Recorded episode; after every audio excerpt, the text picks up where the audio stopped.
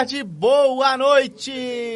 Estamos aqui sem retorno, gritando como se não houvesse amanhã. Loucamente! Para inaugurar esse nosso novo Pencast, esse é o episódio da quarta-feira, 26 de julho. Estamos aqui no seu podcast que fala sobre dor, medicina e outras coisas. Falando inclusive de dor de ouvido, não é, doutor Alessandro? É, amanhã certamente eu estarei às voltas com o otorrinolaringologista. Esse filho da puta nasceu na cachoeira, velho. Fudeu. Não dava, não dava pra ouvir nada.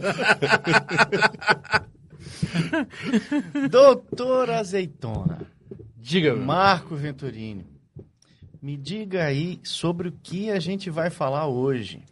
Cara, hoje a gente vai falar sobre um tema muito interessante, um tema que é bastante procurado, principalmente pelas mamães, né? Que é a abdominoplastia, que é o nosso meio cirúrgico hoje de se tratar a flacidez abdominal. Você reparou que eu mal introduzi as pessoas, né? Doutor Alessandro. É, não, não, mas beleza, o pessoal já tá acostumado. Doutor Marcos Venturini, cirurgião plástico, nosso co-host do programa.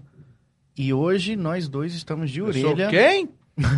É co-apresentador, é porque ele tá britânico. Caralho, É, velho. desculpa, eu tenho um sotaque ao sul de Londres, é difícil entender. Ao sul de Campina Grande, né? Você quer dizer?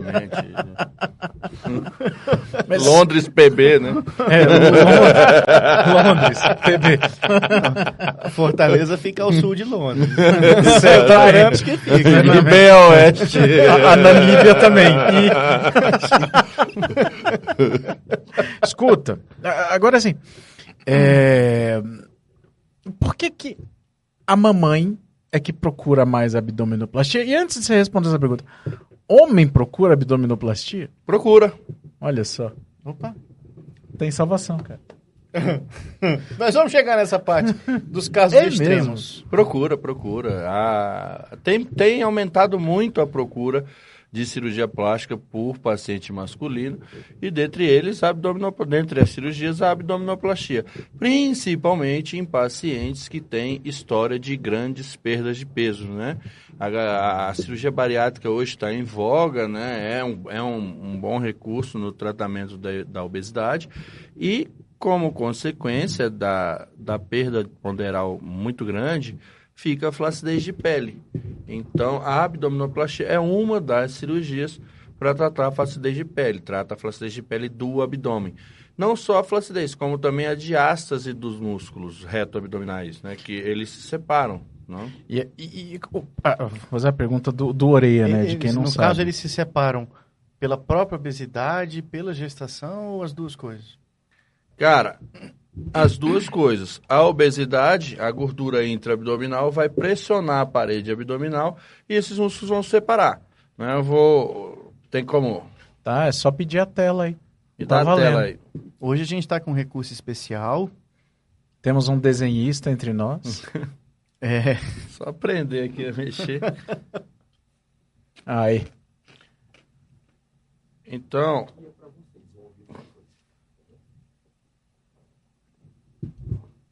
O músculo reto, ele tem. É o músculo do tanquinho. Ele pega todo o abdômen. Aqui já, já entra o oblíquo. né?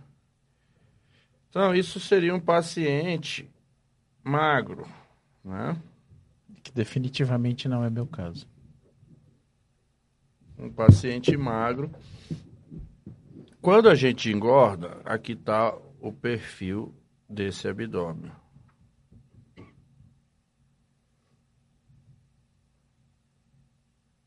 Umbigo aqui.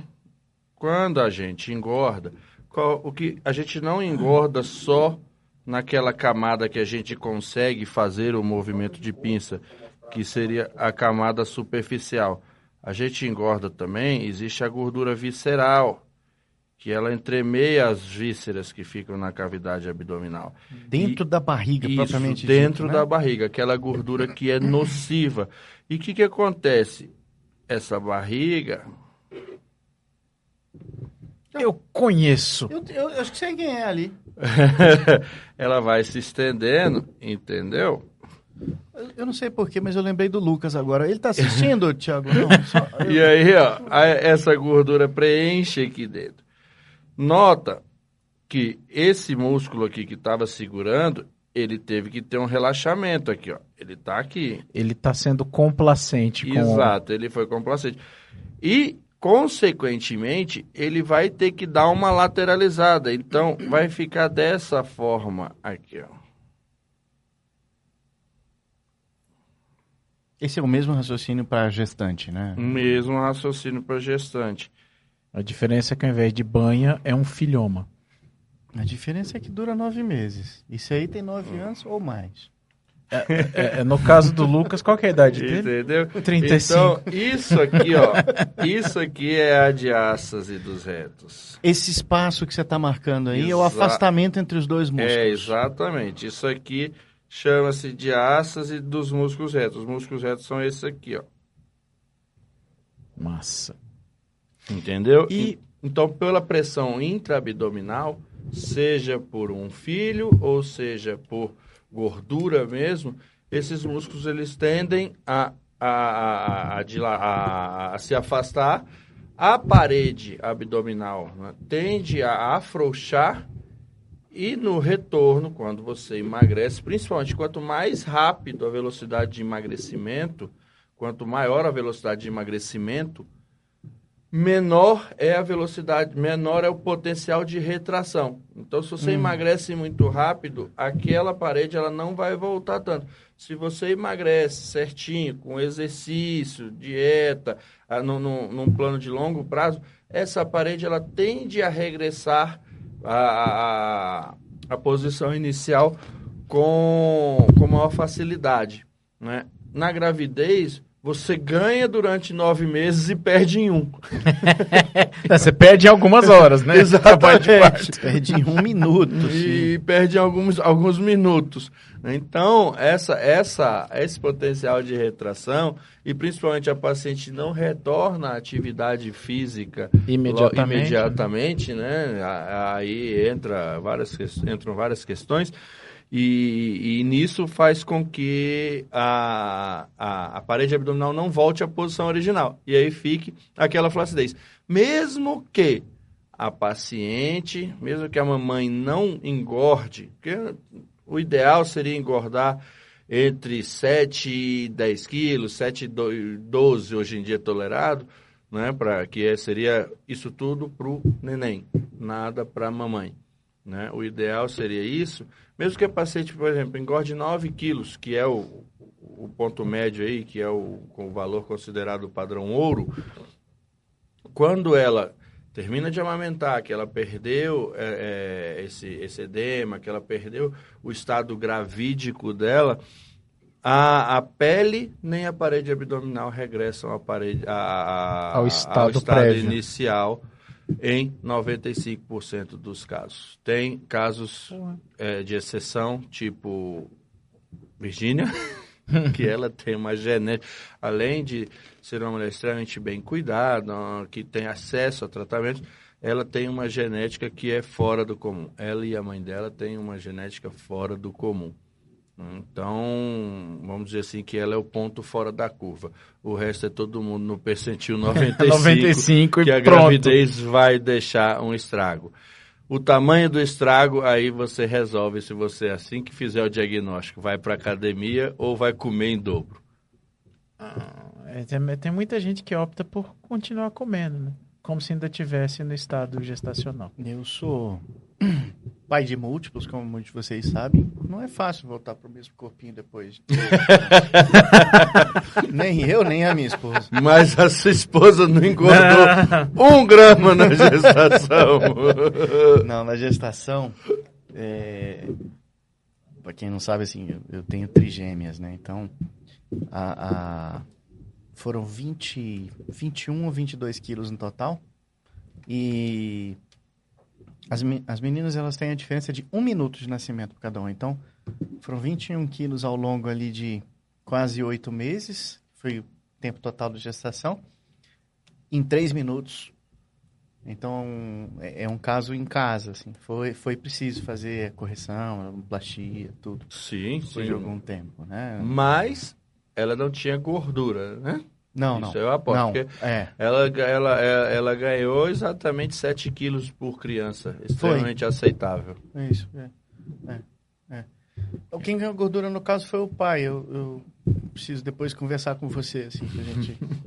É, é. Eu acho que eu ganhei gordura por trigêmeas. Você também. você, tá, você tá no eu saldo positivo, né? Você pode ter mais criança, né? Mas, Mas, vamos tem lá. uma diferença.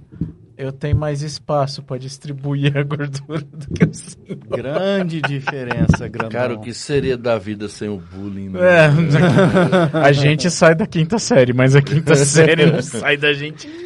Deixa eu te perguntar, porque a gente já teve o programa sobre a lipoaspiração. Exato. E aí agora a gente está falando sobre abdominoplastia. C- Qual é o... Já na lipoaspiração, você falou, tem um público que é para lipo e tem um público que é para abdominoplastia. Como é que a gente sabe? Lipo não trata excesso de pele. A lipoaspiração, como é que eu. Volta pra tela. Vamos para a tela. Não, eu quero saber como é que eu Tem uma função chamada Apaga. borracha. apago tudo aqui. Ah, tem que aprender. Pronto. Hum. A lipoaspiração é para gordura localizada. Vou desenhar um dorso de uma mulher. Aliás, vou desenhar ela de frente, tá? Seria aquela mulher quadradinha.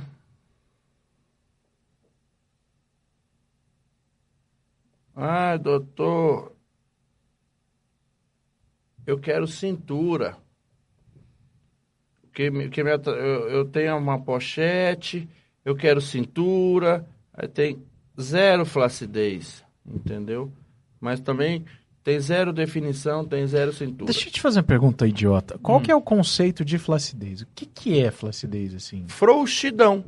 Flacidez é moleza. Papada, Exato. Não, a papada, ela pode, você pode ter a papada sem a flacidez. A flacidez é se você pegar a papada e ela balançar. O tchauzinho? Ah, o tchauzinho é flacidez.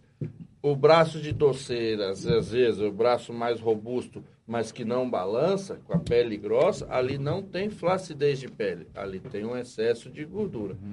Então, é, é aqui, ó. A flacidez, você já vê que é- ela já cai pela barriga, assim, ó. É aquela, o bucho quebrado, que as, as mulheres chamam. É o avental. Avental. Abdômen em avental. A Entendeu? aprende.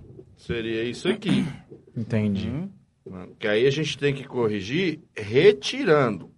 Corta-se o excesso de pele e, e com com essa gordura aqui. Isso é um abdominoplastia. Isso aqui que eu tô dizendo, isso aqui tudo vai sair, ó, com pele, com a gordura que tem embaixo, e depois a gente vai emendar isso aqui lá embaixo para que fique desta forma.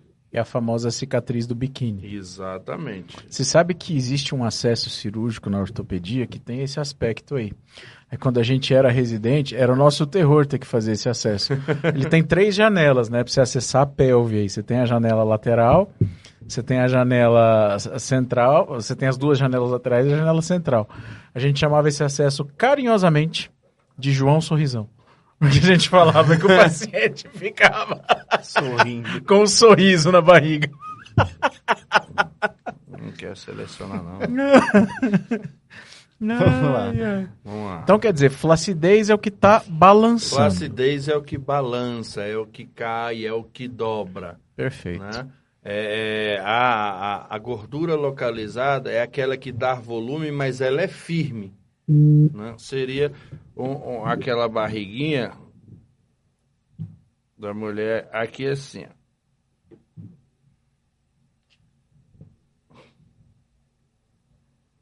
Seria aquela barriguinha que ela não dobra aqui, ela não é mole, só tem a gordura localizada aqui. É. E isso é a lipo. A gente vai retirar esse conteúdo aqui, porque essa pele, ela tem potencial de retração. Então ela vai vir para cá. Tá?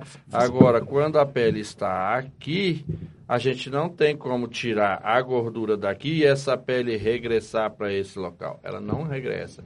Ela vai fazer esse movimento. Então, vai cair mais. Lembra um filme do Adam Sandler? Que ele aparece com a barriga. Cara, eu acho que eu lembro desse filme. Então, aí a gente não tem como. A pele, quando ela tem a flacidez, ela não tem como regressar para o estado natural dela. Então a gente tem que Tirar. tirar. Quando ela está assim, a gente simplesmente faz o corte aqui e retira todo esse excesso de pele. Pega essa pele acima do umbigo aqui, esse, esse limite acima do umbigo, e liga lá no pubis, lá na, na, na cicatriz da cesárea, vamos dizer assim. Por isso que tem paciente que tem que ficar olhando pro chão. Não, não é pra, por- porque abre o ponto nem nada. É só por isso para evitar isquemia.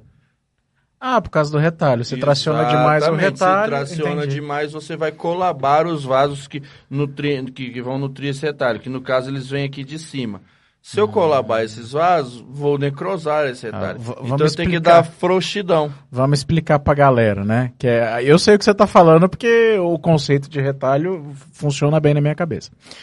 Mas pra quem não sabe, o retalho, ele é uma ilha de pele ou de músculo, de qualquer tecido, que você tá levando de um lugar pro outro. Não é isso? Exatamente. Se você traciona demais o, o, o, o tecido, seja ele pele, músculo, gordura, o que quer que seja, o que, que vai acontecer? O tecido tem o vaso sanguíneo ali, né? Se você tracionar, o vaso que é... Ele tem um limite, uma constante de elasticidade, ele vai... Ele vai colabar. Não vai chegar a irrigação no tecido e o tecido vai morrer. É isso? Exatamente. Então, se Ah, eu eu não muito sabia. esticado aqui, ó. Experimenta esticar um canudo do- de plástico. Ele vai fechar. Ele vai fechar. Até arrebentar. Então, se eu estou muito esticado e depende dos vasos que vêm aqui de cima, esses vasos vão fechar. Então, o que, que eu faço? Eu peço para o paciente se encurvar um pouco mais, que aí ela vai dar um- uma, fro- uma frouxidão aqui e os vasos vão relaxar. E aí você não vai ter o problema da... da... Exato. Veja que não é você dobrar as costas, não é a paciente fazer isso, é a paciente fazer Fletir o isso. quadril, na verdade, né? Exatamente. Aqui é o pivô. Não é aqui o pivô que você vai botar as costas com a corcunda. É aqui, ó. Entende? Entendeu? Isso E aí, ó. olhar pro chão, como é que você chama? Aí essa, esse retalho ali vai ficar mais frouxo e vai liberar os vasos sanguíneos, fazendo com que a irrigação da área de cicatriz fique boa e não dê necrose. E é, nem de- necrose nem deiscência, né? Exatamente. Que são o- É. os terrores o do. terror da cirurgia Necrose é quando o tecido morre, deiscência é quando o ponto abre. Quando o ponto abre. O ponto abrir aí não é bom. Não, não, não, não. Não. Infecção aí de qualquer Agora. natureza, imagina. Como é que. Como é, qual, qual que é o momento, assim, de. de, de indicar uma, uma, uma abdominoplastia, por exemplo? Em 90% dos casos, a abdominoplastia é indicada para paciente pós-gestação. Normalmente, a gente já indica com 3 a 6 meses após cessar a amamentação. Então, desmamou a criança, 3, 3 a 6 meses indica. Só que, às vezes, a mamãe está um pouco acima do peso. Então, a gente pede, faz uma programação de emagrecimento, mas de 3 a 6 meses após cessar a amamentação ou qualquer hora que você estiver se sentindo incomodada com a flacidez do seu abdômen. Entendi. Não? E existe um limite do quanto você pode tirar de tecido? Não tem esse limite. A gente, pelo olho, pela experiência, pe- pela, por- pelo exame físico, a gente sabe o quanto de pele tirar. Que dá Porque puxar ali. Se tirar mais, dá problema. E se tirar menos, continua Não flácido. resolve, né? Não resolve. resolve. Então, é, é, é uma cirurgia que ela, do ponto de vista, desenhando assim, ela parece boba. Ah, é só tirar um elipse de pele, tá fazer aplicatura. Só que ela depende de feeling mesmo, depende de, de- de- da boa indicação, do, do, de um belo exame físico. E o umbigo? Essa é a principal queixa. Essa é a principal queixa. Tu já andou pesquisando isso aí, não? Capaz, eu sou um eterno curioso. Eu bato muito papo com os meus pacientes no consultório. Aí o povo pergunta, doutor, e umbigo? Quando puxo o retalho, eu nunca sei responder direito. Aí eu fui pesquisar. então. Boa pergunta. Cara, o umbigo, ele, ele continua sendo o seu umbigo, a sua cicatriz umbilical, só que quando a gente desce o retalho, a gente desinsere ele do retalho. Ah, então você tem que fazer um furinho Tem que... pra Não, puxar ele de volta. circunda ele, Aham. desce o retalho por cima dele, e aí depois você faz um furo e Entendi. puxa e, e, e sutura ele aí. Esse é o- um, um dos maiores Eu acho que ia desafios. ficar legal um desenho disso aí pra explicar a, a, pro pessoal. Então vamos lá. Aqui tá a paciente. Engenhoso. Rapaz. Aqui tá a paciente candidata. Quadradinha, com a flacidez abdominal aqui. Hum, A então, musculatura permanece no local, né? A musculatura. Não, é, Assim, você a pode fechar só- a diastase, A gente né? só Mas- fecha a diástase, né? É. E, e aqui tá o umbigo. Então o que que acontece? A gente vai ter que cortar isso aqui, esse excesso de pele, né? Vai tirar isso aqui. Então corta-se acima do umbigo, faz, corta em volta do umbigo, retira todo o excesso de pele aqui, vem por debaixo da gordura até aqui em cima, Vai até. Ah. até o apêndice tifoide para liberar, para deixar essa pele mais, mais essa pele, essa gordura, que é o retalho. É por isso que Bem tem que liberado. tomar ma- muito cuidado com. Exato. Isso aqui. Porque você perde todas as perfurantes. Ah! Isso. E isso aqui a gente vai puxar para baixo. Que tem que levar, tem que fechar isso aqui. É bom fechar. né? Então, aqui na- na- no segundo passo, tá? lá de dentro e botar aqui no retalho, não adianta. Você vai suturar ele lá de dentro e botar aqui no retalho, não adianta. Você vai suturar ele vai fazer aquele umbigo que você olha na praia. Essa mulher fez abdominoplastia. Porque fica parecendo um sol. Fica o leitinho ali. né? Exatamente. O linho soleil. E aí é que entra a, o pulo do gato, que é quando a gente está com, com, manejando a aponeurose. Aqui eu vou dizer que a pele do abdômen está levantada aqui, tá? Então eu vou ter o, o músculo aqui na frente. E fica o cotinho do umbigo aqui. O bigolim. Isso, fica um bigolinho assim, parece um pinto de Um criança. bigolinho, né? Parece uma rola de criança. Ok. tá? E aí, a gente tem que encurtar esse coto. Ah. Tem que encurtar. Nós damos um ponto, fazemos uma sutura e também ainda guardamos ele dentro da aplicatura. Então ele vai ficar bem pertinho aqui do músculo. A- a- a- Você faz um novelo, na verdade. Exatamente. Deixa eu, eu só ampliar o que eu quero dizer aqui. Né? Então, raciocina que o umbigo é como se fosse um cogumelo.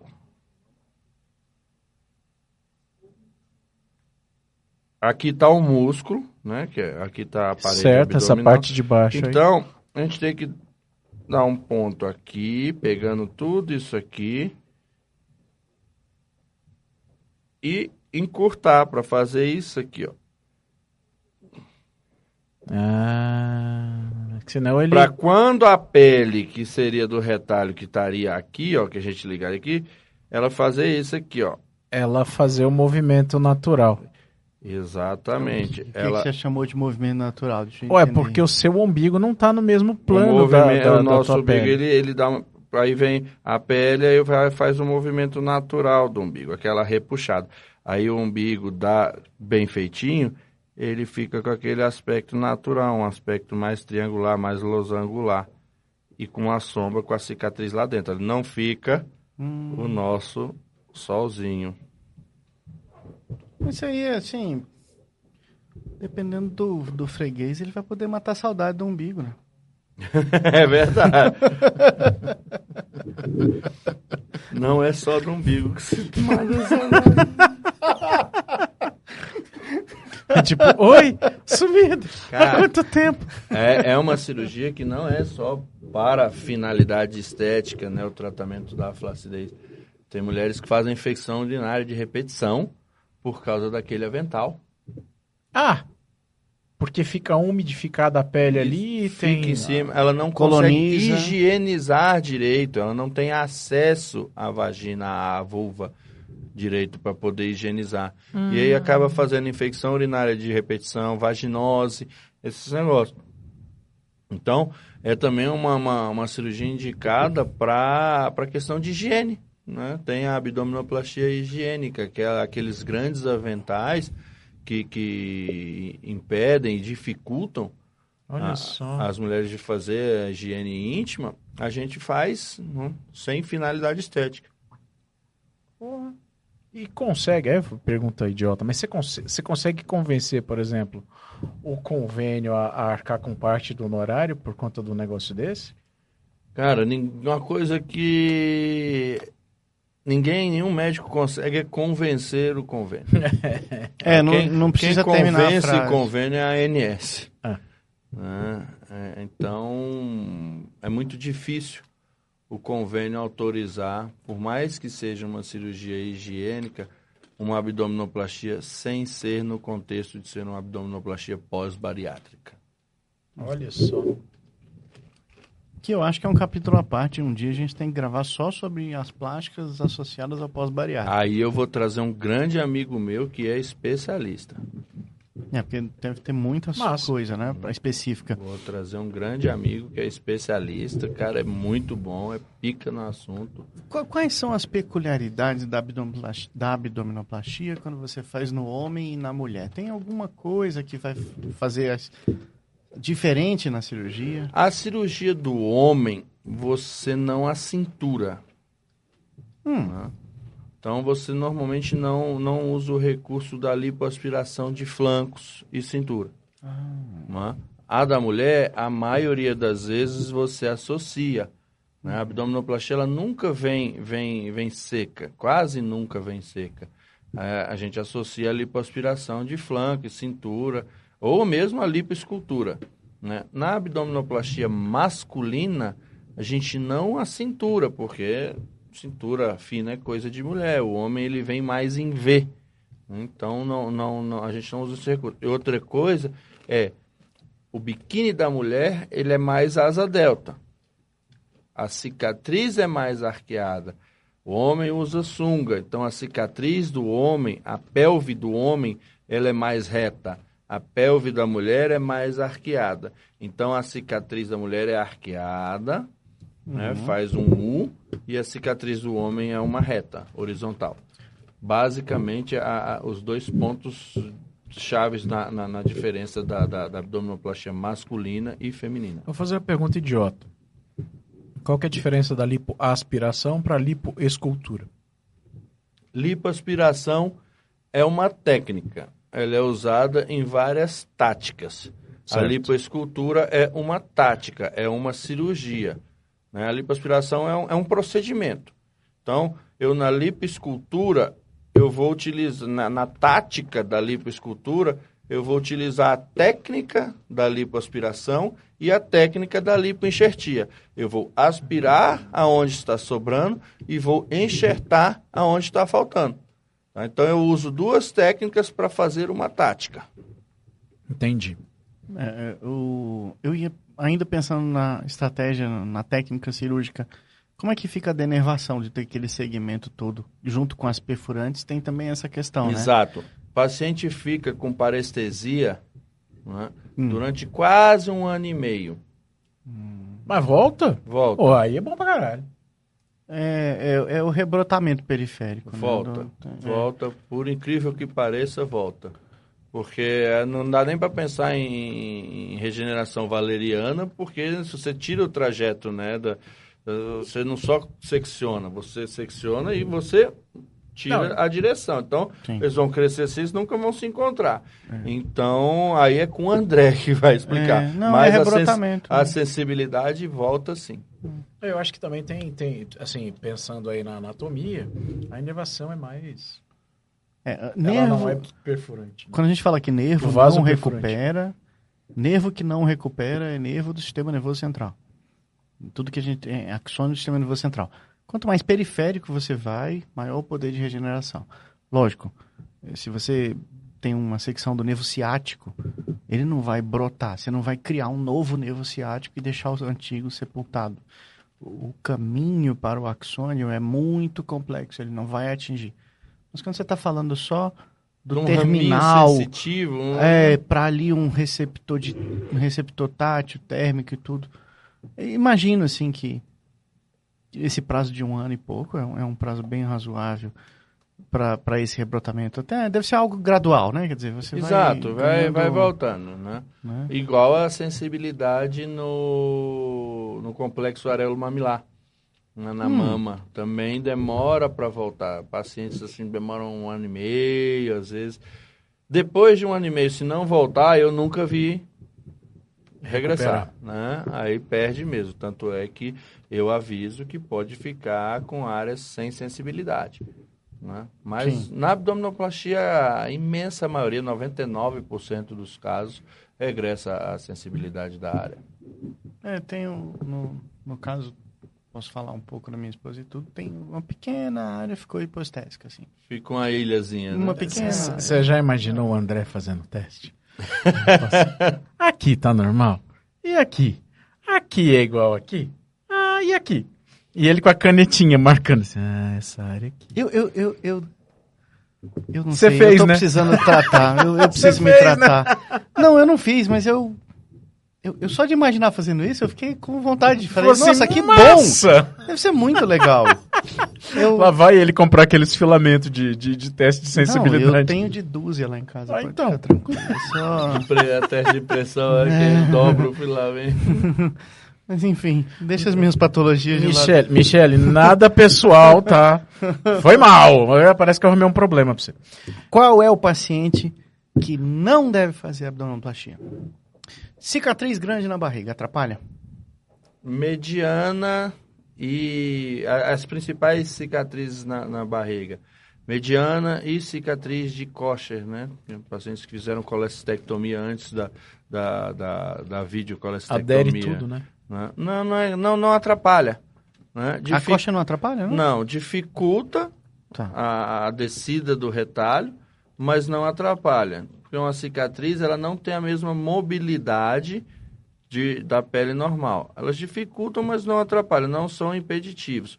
Agora, já aquela cicatriz arqueada aqui, que é a, a emenda, eu não me lembro o nome da incisão, tá? Mas que vem de ponta a ponta, essa é uma contraindicação, porque você vai lesar toda Toda a- arcada, a, a né? possível irrigação. É, Do retalho. não é uma boa ideia, não. não vale a pena. Entendo. Aquele retalho já tá nutrindo de Exato. baixo para cima, se você cortar, né? Ah, o, o grande obeso, como é que a gente faz? Abdominoplastia? Não. Não. Ele, o grande obeso, ele vai perder peso ou com exercício e dieta ou com a cirurgia bariátrica. Quando ele perder o peso, aí sim vai tratar a flacidez, vai fazer a abdominoplastia. Cirurgia plástica não é emagrecedor, não é para tratar a obesidade. Cirurgia plástica é um refinamento, é um outro recurso, é um, um recurso para você tratar flacidez do ex-obeso e para você tratar gordura localizada de quem não é obeso. Vendo? A gente precisa de emagrecer antes. Acho que a gente perdeu alguns alguns espectadores nesse momento. Meus amigos Eles todos. desistiram.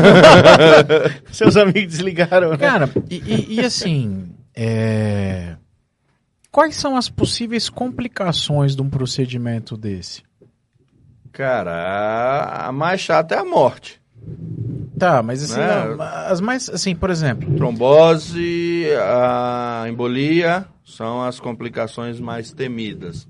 Né? Agora, complicação do procedimento em si, a necrose. essa é, A é necrose. ruim, né? Porque você tem que... Necrose e infecção. Cirurgia plástica sempre vem essa ordem: necrose e infecção. Necrose e infecção. Necrose e infecção. E o tal do seroma? Te atrapalha muito? É, Isso é moleza. Isso aí é só funcionar. O seroma não pode ser negligenciado. Ah, não, vai sumir, vai, vai sumir. Não. Tem que funcionar, porque senão o corpo vai encapsular. E aí, um seroma encapsulado, o tratamento é bem mais difícil.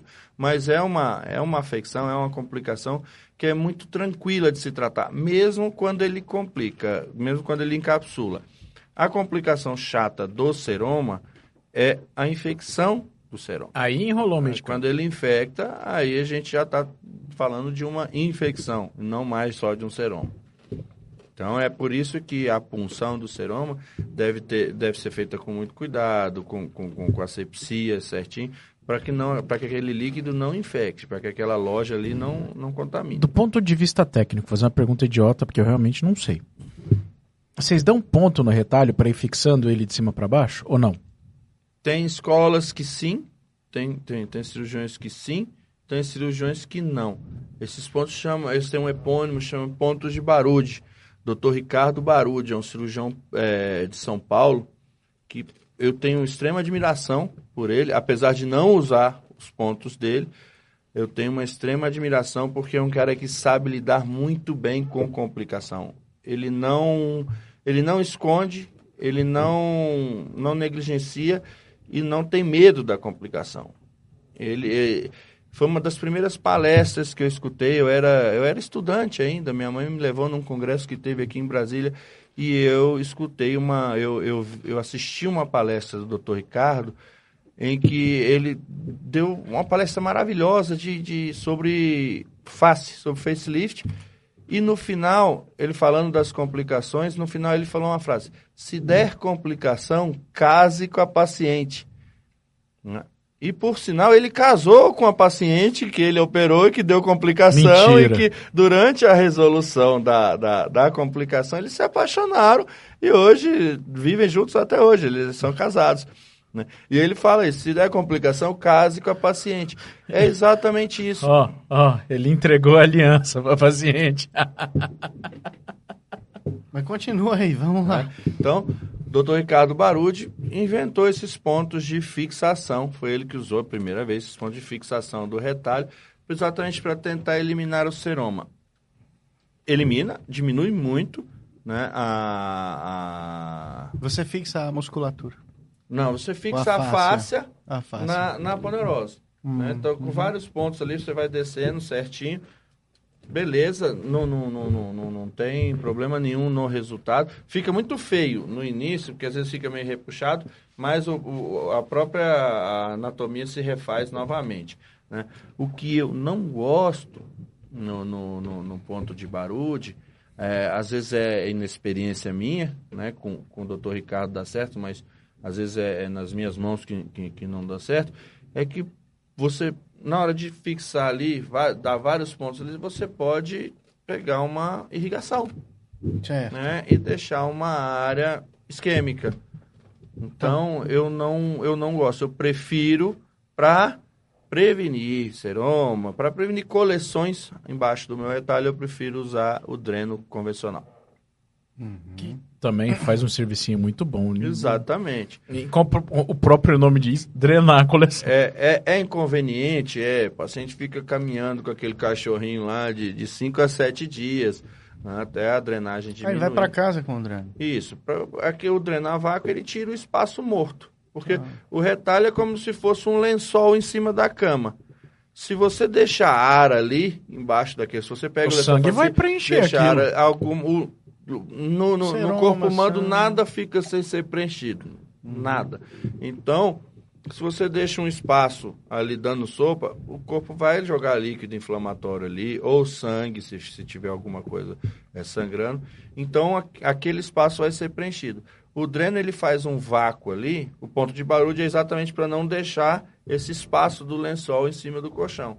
Né? Mas é como eu disse, eu tenho medo de, de, de pegar um vaso e fazer uma é, área isquêmica. Pegou um vaso ali é ruim. É, a grande maioria das necroses que, que, que eu recebo no consultório e que eu já tive, eu já fiz ponto de barulho, foi no abdômen que eu fiz esses pontos ou que o colega fez.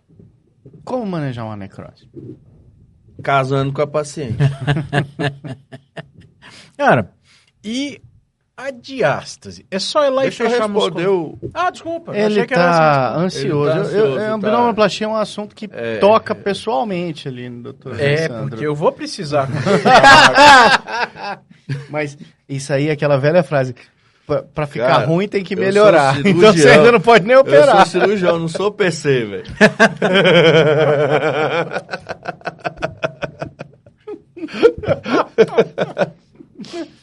Então, o manejo da necrose, cara, é, uma- é um manejo de uma ferida complexa. né? Aquilo ali é um filme de terror. Primeiro que você tem que manejar não só a ferida, como o psicológico da paciente. Veja bem, eu sou cirurgião, eu já tive necroses, então eu já vi esse filme de terror. Eu sei cada episódio, eu sei cada cena dele. Então, para mim, não me assusta. Mas pro paciente, aquilo é tudo muito novo. Embora eu, eu fale, eu explique no consultório o que, que pode acontecer, tudo. Eu, eu perco mais tempo na consulta, aliás, eu ganho mais tempo na consulta falando sobre complicações do que sobre o resultado propriamente dito ou sobre os benefícios da cirurgia. Eu falo mais sobre o que pode acontecer de ruim do que o que pode acontecer de bom. A gente está fazendo um negócio para ficar bom, mas eu mostro as pedras que a gente pode encontrar no caminho. Né? Então, é, o manejo da necrose, o chato é, é horrível, é uma, é uma lesão horrorosa que fica ali, demora, não tem na literatura ainda nada que você consiga acelerar esse processo. Então, de 8 a 12 meses tratando a necrose para preparar para reconstruir. E, e você eventualmente acaba precisando reconstruir aquele espaço ali. Exatamente. Aí, às vezes, dependendo do tamanho, pode ficar uma cicatriz. né? Então, o manejo da necrose, ele é, é- ele é demorado, você consegue resolver. né? É, é só uma necrose extensa. É. Muito provavelmente vai ter que usar um retalho, alguma coisa aí. Entendi. pra- Até isso também você Exatamente. vai lançar é, a mão, é né? uma cirurgia reconstrutora. Você Tá. vai fazer dependendo do tamanho da necrose. Cê- Necrose de areola, hoje em dia a gente tem muito mais recurso. Hum. Porque, ah, beleza, você perdeu a areola. Tranquilo, deixa aquilo epitelizar, deixa cicatrizar. Depois, hoje tem a micropigmentação, a tatuagem fica perfeito. Você reconstrói o mamilo ali com retalhozinhos de pele e tatua, fica perfeito. Agora, perdeu sensibilidade Sim. já era. né? Mas a mama, do ponto de vista resultado falando, ela vai ficar muito semelhante, vai, vai, vai perder muito pouco por cento do que ficaria se não tivesse. E só a sensibilidade que vai para o pau. O abdômen já é... No abdômen já é mais né? difícil o manejo quando a necrose é extensa. Necrose pequena não, porque você tem ainda ah, um, um- um remanescente de retalho, quando a, a pele acomoda, você consegue fazer o fechamento primário do, de uma necrose. Mas quando ela é extensa, não. Às vezes você tem que, que rodar um outro retalho e aí fica cicatrizes no meio do, da barriga. Entendo. O... A gente podia falar um pouco sobre isso, como é o pós-operatório, né? Da abdominoplastia. O paciente costuma ficar muitos dias internados, como é o manejo da dor no pós-operatório. Vamos lá. A abdominoplastia não dói. Hum. Não dói. Como eu te falei, aquela área fica dormente. Então, nós estamos falando de. Vamos falar de duas cirurgias distintas aqui. né? Uma é a abdominoplastia seca, né? só, só faz a abdominoplastia, e outra é a abdominoplastia combinada com lipoaspiração, com a lipoescultura ou com a lipoaspiração. A lipoaspiração dói. Tá? Mas é um manejo com analgésico comum. Sim. Tá? A abdominoplastia ela não dói tanto. O, o- chato dela é ter que andar curvado na primeira semana. Eu peço para o paciente no final da primeira semana já estar retinha. Não, não, não, não dá problema. Tem gente que pede por 15 dias e tem colegas que pedem até por quase 30 dias. Vai da conduta de cada um. Não existe certo nem errado nisso aí. né? Então, errado é deixar esticado para necrosar. para necrosar. Então, eu oriento certinho, mas ao mesmo tempo você tem que ir forçando aquela pele.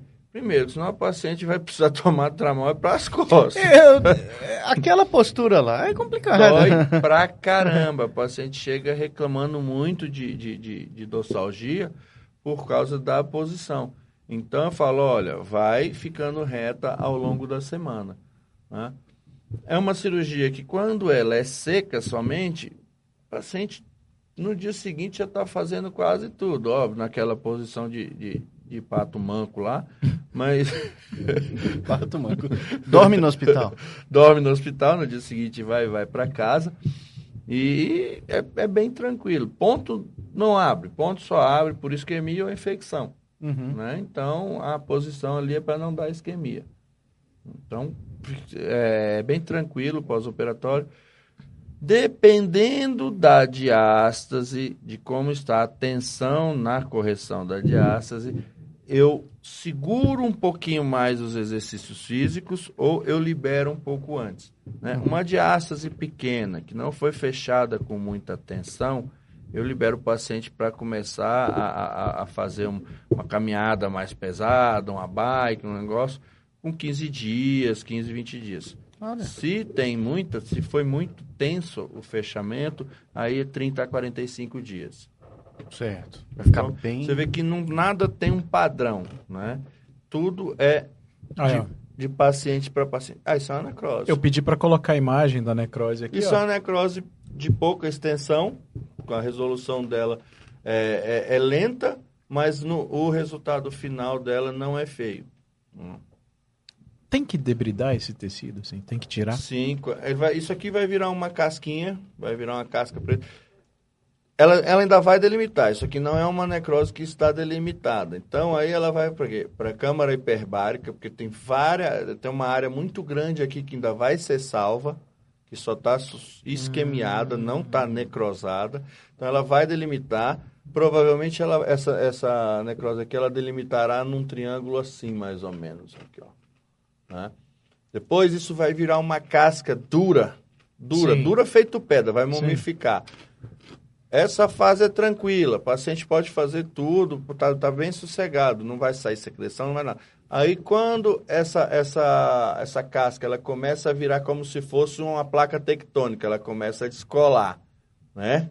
Aí é, ela vai descolando, vai descolando, e aí é a hora da gente tirar, que ela já não está mais servindo, já tem fibrina ali embaixo, aí é a hora de desbridar.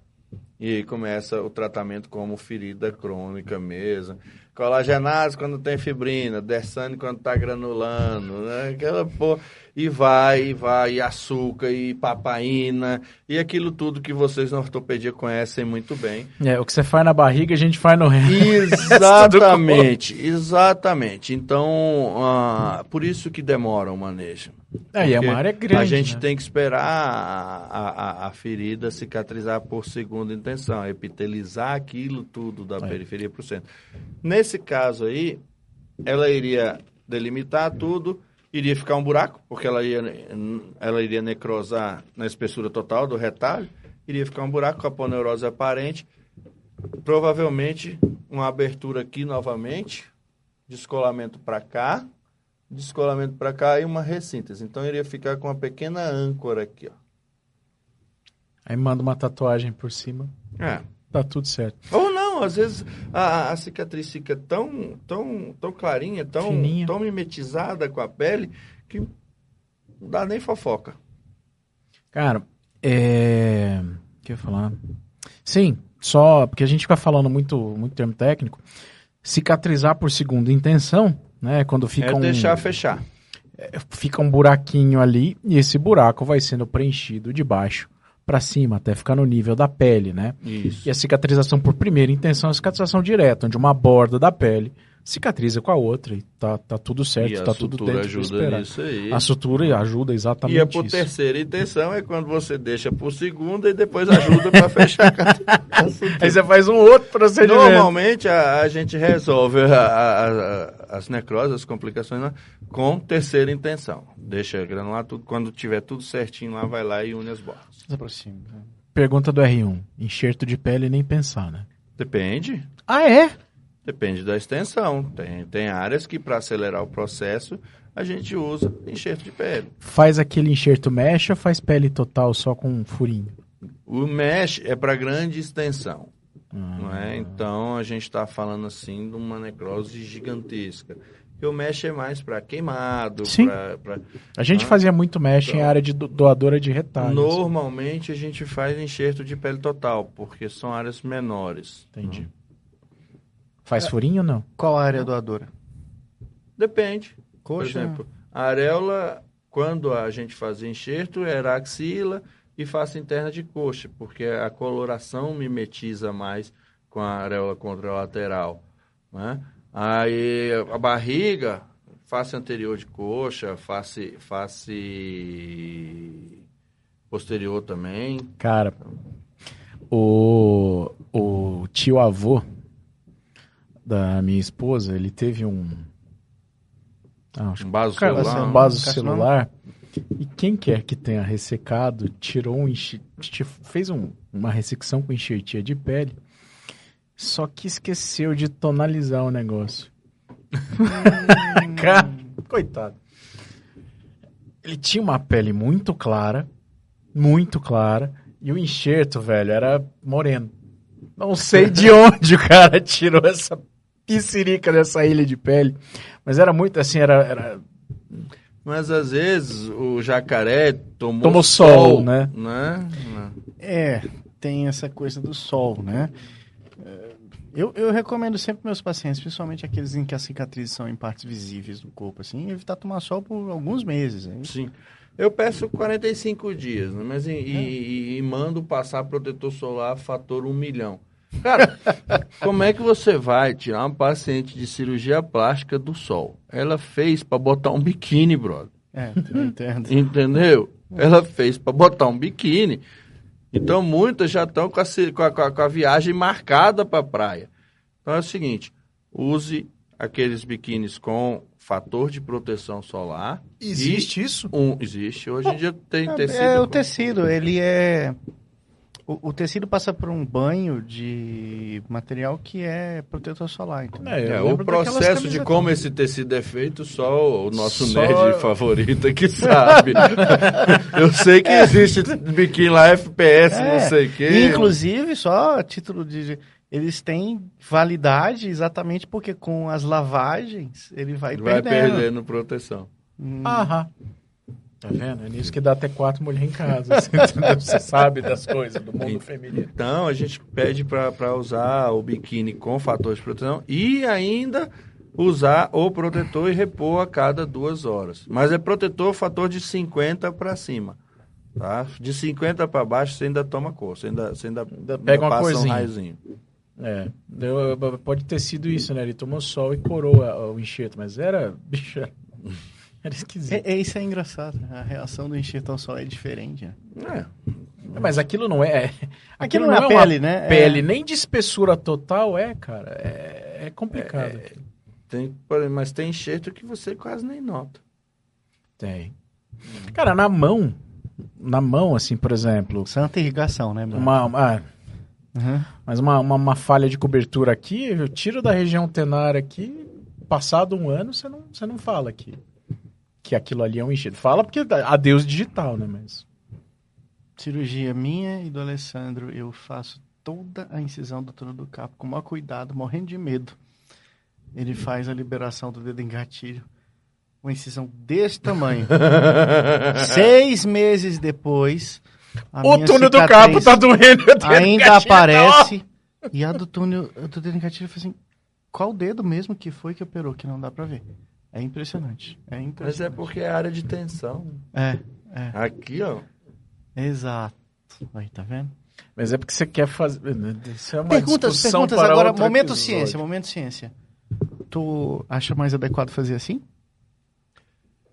De- do jeito que você fizer, faça. Pra- Me dá a tela aí. mano. Bom, opinião Por que não, né? especializada, por que não? Por que ué? não? Eu costumo fazer isso aqui, ó. Ó. E aí eu vejo onde que tá. Onde vai ficar mais. É. Do, je, do jeito que é. é, Mano, não sei desenhar.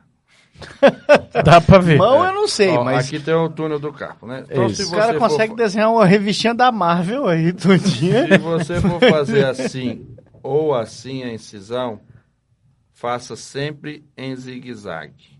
Aí, ó. Porque você quebra os vetores de força da cicatriz. Hum. E a cicatriz tende a ficar mais estética. Você já viu quando a gente vai fazer revisão, que eu sempre faço aqui, puxo pra cá e Sim, puxo você lá? faz uma. é, mas aí você faz até a zetoplastia, né? Você, fecha. Faça em zigue-zague, faça micro zigue-zague, faz assim, ó. Tá? Não, dá, não dá meio centímetro de, de, de, de distância entre um pico e outro, entre um pico e um vale, e, e você tem uma cicatriz muito mais estética depois do, do que se você fizer só um risco. Só isso. Olha que interessante. Aí lá pra hein? baixo você pode dissecar em linha reta. Em né? áreas de tensão, ombro, no, no túnel No do carro, cotovelo, faça sempre Em zigue-zague. Olha que interessante. Ah, mas dedo é a incisão de Brunner, é clássico. Vem daqui pra cá, não pode passar de 60, senão você prejudica a, a- vascularização dos, dos retalhinhos, enfim, tem toda uma. Tem toda uma, Então, pode tirar da uma, tela. uma preocupação. aí. Não, eu, eu adorei. Acho que a gente percebe que vai aprendendo até pra. Vocês ficam falando de, de retalhos e eu fico lembrando das histórias que a gente começou a falar alguma coisa na, no episódio do Osteomelite, né, da semana passada. E Inclusive tem que ter mais um episódio de É, osteomielite. O, o- o pesadelo, Marco, da gente na neurocirurgia, com os pacientes mais complexos, Crohn e tudo, são os retalhos em crânio. Ah, isso Que é punk. é. Daqui pra lá. Aí você tem que. Aí você não tem pele, aí você tem que usar expansor por um tempo, pra poder usar depois, Uhum. né? Tem, tem um monte de estratégia, assim. E Ou você pode ter. nem sempre, nem sempre a gente tem a oportunidade de trabalhar no, no sírio-libanês, Tem no retalho Depstar, no, microcirúrgico. no, né? no, é, no- micro na cabeça no aqui? Einstein. Hum. Então, nas épocas em que eu já trabalhei até no Nordeste, onde eu nasci e tudo, a gente não tinha expansor. E aí a gente usava a sonda vesical, expandindo gradualmente, né, para poder ganhar, para conseguir fazer retalho. Longas histórias, longas histórias. Sonda vesical. É. Caralho, eu vou usar. Funciona, funciona, funciona. Eu vou usar. Mas- Pô, meus pacientes do. do, do, do- É, Cara, eu vou usar, nunca tem. Mas até eu quanto te dou o você bizu, pode é expandir? tranquilo. Cara, você pega a sonda, o balão lá vai, às vezes, 20 ml, tranquilo. Pra pequenas. Pequen, pra, É, pra rodar um pequenas- rotalinho ali. Exatamente. É, tranquilo. É que pra crânio, muitas vezes a área doadora que vem, ela não chega, né? Isso não adianta. O É. famoso cobertor curto, tu vai cobrir a cabeça e deixar o pé. Exatamente. Então você tem que ter mais pele, E né? aí é uma pele que não tem muita mobilidade, né? Eu tive um caso em que foi essa a solução, e era uma necrose aqui posterior por um longo período inconsciente, um longo Uhum. período deitado, foi um escara occipital. Sim. E aí falha no osso e, e foram dois expansores desse que eu comentei, da sonda vesical, um de cada lado. E aí, toda semana ele ia lá, eu botava mais uns Eu mlzinhos. tô imaginando um paciente com aquelas mangueirinhas parecendo um predador, velho. Cara, assim, foi. Bota uma imagem de uma sonda vesical aí. pra quem- Não, não. A ideia, assim, o paciente tá ótimo, cara, deu super certo, mas foi um mês e meio fazendo expansão, até a gente achar Ah, que tava legal. rápido, um mês e meio. foi. Foi bom, pô. Você já tava quantos ml de cada Meio, vez? meio a dois. Na verdade, você vai um pouco pela tensão do tecido, né?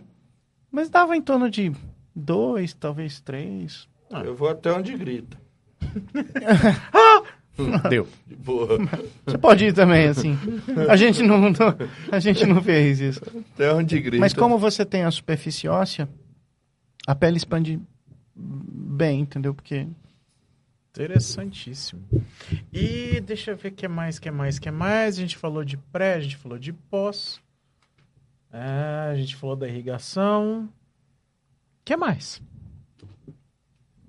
Tô aqui pra responder. Então, eu tô pensando aqui. Se eu, tem- eu quero saber Se o nosso querido diretor vai poder fazer a, a cirurgia com você, não. Só depois que ele perder a Como é gravidade. que é? É a famosa de mamute pra suricato. Como é que é? O dia que o chat GPT conseguir fazer isso, eu serei o primeiro a operá-lo. Mas por enquanto, a indicação dele ou é academia ou é A bariátrica. gente adora você. Essa, que você- essa é a ponta errada. Essa, essa é a ponta por onde eles injetam a, a solução, né? O soro. Bota balonete de sonda vesical. É, a gente fechava essa, a parte vesical, a gente amarrava para não ficar ali um, um pertuito, né? Uma solução de Exatamente. continuidade, não faz sentido. A gente amarrava. Mas eh, você não tonelizou a parada, né? Não, tonelizei. Não, sim, sim toneliza. Você, você- Uhum. O wash de saída é distante, você nunca põe. assim. Não, eu sei, mas se você tonelizou subcutâneo. Não, você não consegue tonelizar essa distância toda, uma sonda. Você Hum, é, Vai ali. ficar igual o predador mesmo. Pois é, eu tô É, pensando não- nisso. Eu ficar com os, os dreadlocks A gente não vesical.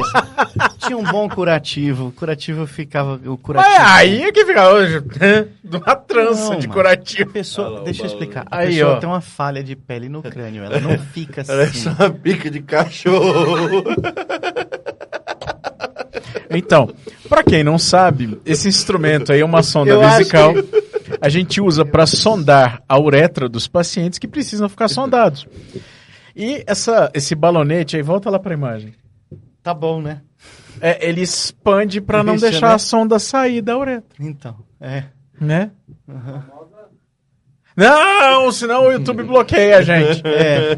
É. Cara, É, Dog Lollipop. uma vez, uma vez no, no- eu tava no internato já. Meu no- Deus, nos será que a últimos- gente precisa contar esse caos? Nos últimos Olha aí, ó, o pessoal do jurídico tá chamando a gente ali. No, acho que no meu último ano de medicina, vamos pro boteco, vamos, vamos. Eu tava saindo do plantão, lá do HRG, saindo do História é plantão.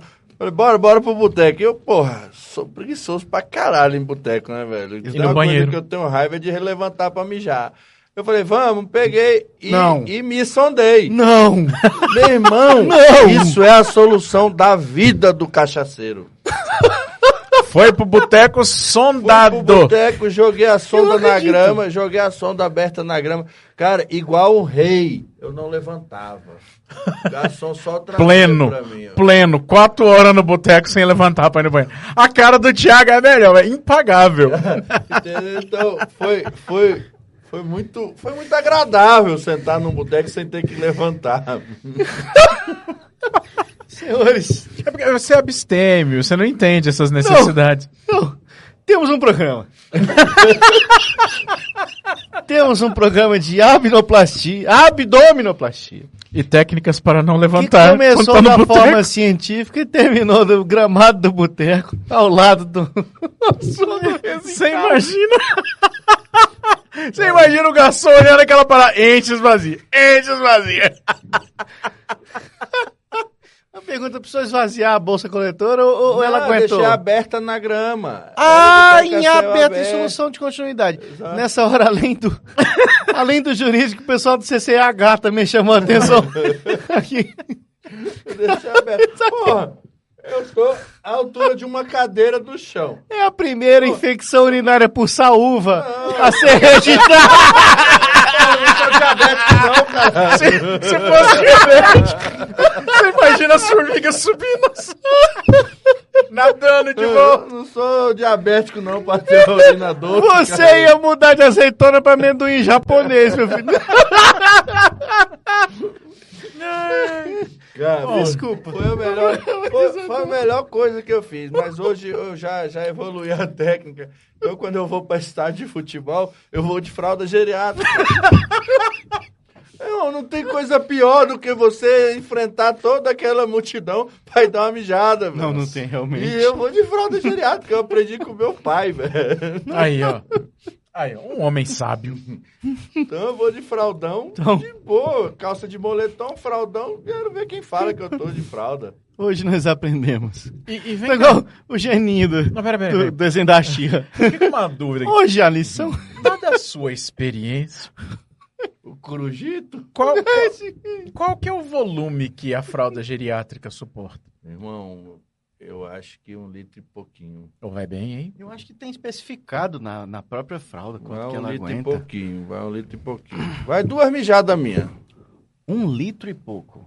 De- A bexiga cheia é 500, 600. Ah, isso a bexiga da pessoa normal, né? De um cachaceiro, né? Na verdade, é porque você inibe o reflexo, né? Olha lá, o pé. Aí vai além do Se normal, identificou, né, malandrão? Vai, vai, vai duas mijadas. Deve ser um litro e quinhentos. É isso aí. Então, é, esse é o podcast em que as pessoas têm bexigas do tamanho de Não. balões estratosféricos. Life hacks aqui, rapaz. Você tá achando o quê?